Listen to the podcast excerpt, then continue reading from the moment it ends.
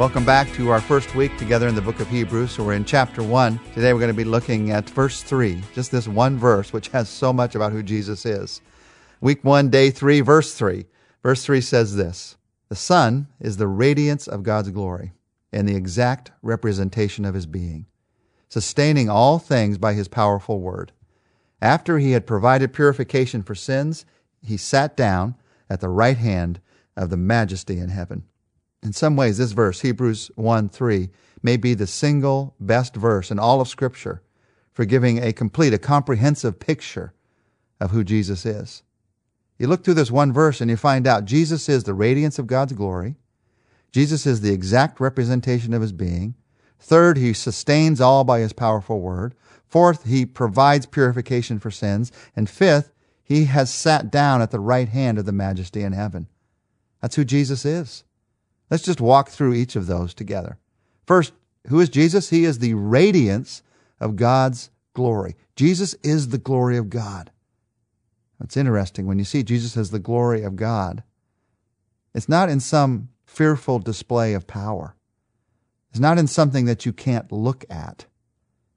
Jesus shows himself the glory of God in the person of a suffering servant and humbling himself to come to this earth and live for us and give his life for us.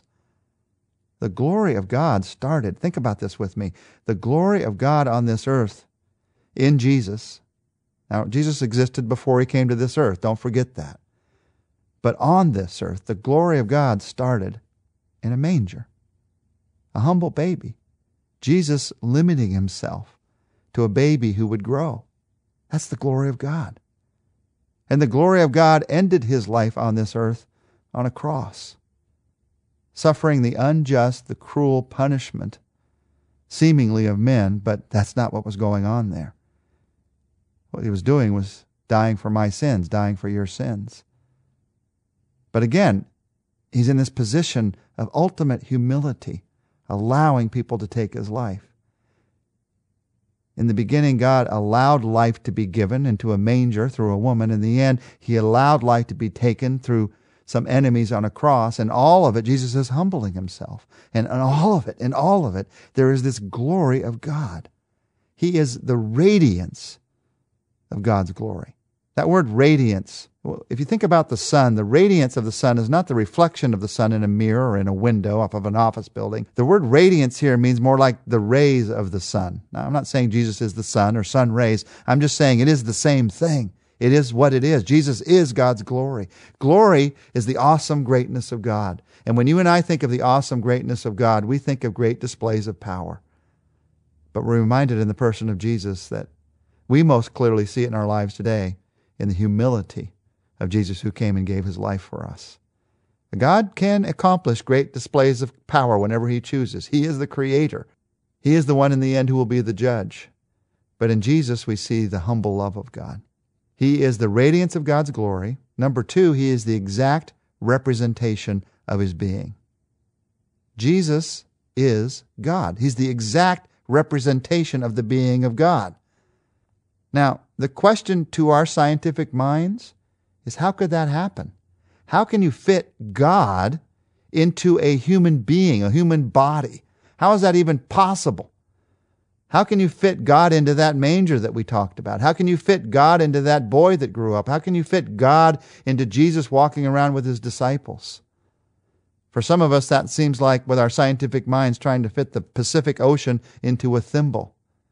But remember, this is not about our scientific minds. This is about something that's above and beyond even our thinking. How do you fit God into a human body? The same answer as we had with the radiance of God's glory. It's through humility. The Bible tells us in Philippians chapter 2 that Jesus humbled himself and so became a man.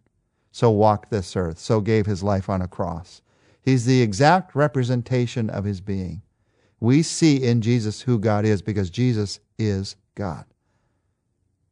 Number three, this verse talks about how Jesus sustains. He sustains all by his powerful word. Jesus is the creator of everything. Father, Son, and Holy Spirit are. But he's also the sustainer of everything and the ruler over everything and everyone that exists. Now, some people recognize that He's their sustainer, that He's their ruler. Others don't. It doesn't change the fact that He is. That is who He is. If you're in a place where you can look at the fingerprint on your thumb, if you can make it out, that fingerprint, He made that. He formed us, He fashioned us, He fingerprinted us. But if you think of the blood that's coursing underneath that fingerprint, He is the one who is sustaining that. He's the one who's keeping you alive. Now, I know this is hard for us to see sometimes. We think, I'm the one who's keeping me alive. I'm the one who's doing the work. I'm the one who's buying the food. God allows us to be involved in the process, no doubt about it. But the truth of the matter is, God, who He is, He is the one who holds it all together. And without Him, it would all fall apart in an instant. The truth is, you and I, we depend on Jesus for our very existence. And I'm not just talking about your creation existence that happened, I don't know, 15, 25, 35, 85 years ago, that moment when you came into this world. You depend on Jesus, yes, for your birth, but you also depend on Jesus for your moment by moment existence. God, who is life, is the one who sustains life, and without him there would be no life. He sustains it all by his powerful word, the word of who he is. And then this incredible verse goes on to say, after he had provided purification for sins. That's what happened at the cross. He provided purification. And those who were reading the book of Hebrews were, remember, Jewish believers, Jewish followers. They understood this phrase. They understood what it meant to provide purification because they knew all about the offerings at the temple. They knew all about the sacrifices that were made and the blood that was spilled so that purification could be provided for the people's sin. And they knew that unless purification was provided, that the sins would stay on the people of God. Jesus provided purification through a sacrifice, a sacrifice on a cross. He is our Savior. And he reminds us here that we depend on Jesus not just for our very existence, we also depend on Him for our forgiveness. We depend on Him for our eternity. We depend on Him for our relationship with God. He not only has brought us life, He has brought us new birth through what He did in purifying. You may not be sure that your sins have been purified, that they've been forgiven.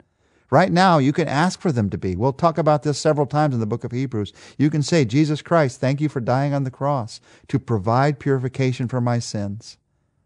And right now, I ask you to forgive me. I want to follow you. I want to be the kind of person, I want to live the kind of life that you've made me to live. Jesus, who is he? He's the radiance of God's glory. He's the exact representation of his being. He sustains all by his powerful word. He provided purification for sins. And then number five, he sat down at the right hand of the majesty in heaven. Now, in the way that this sentence is written in the Greek language, this phrase, this last phrase, is actually the focus.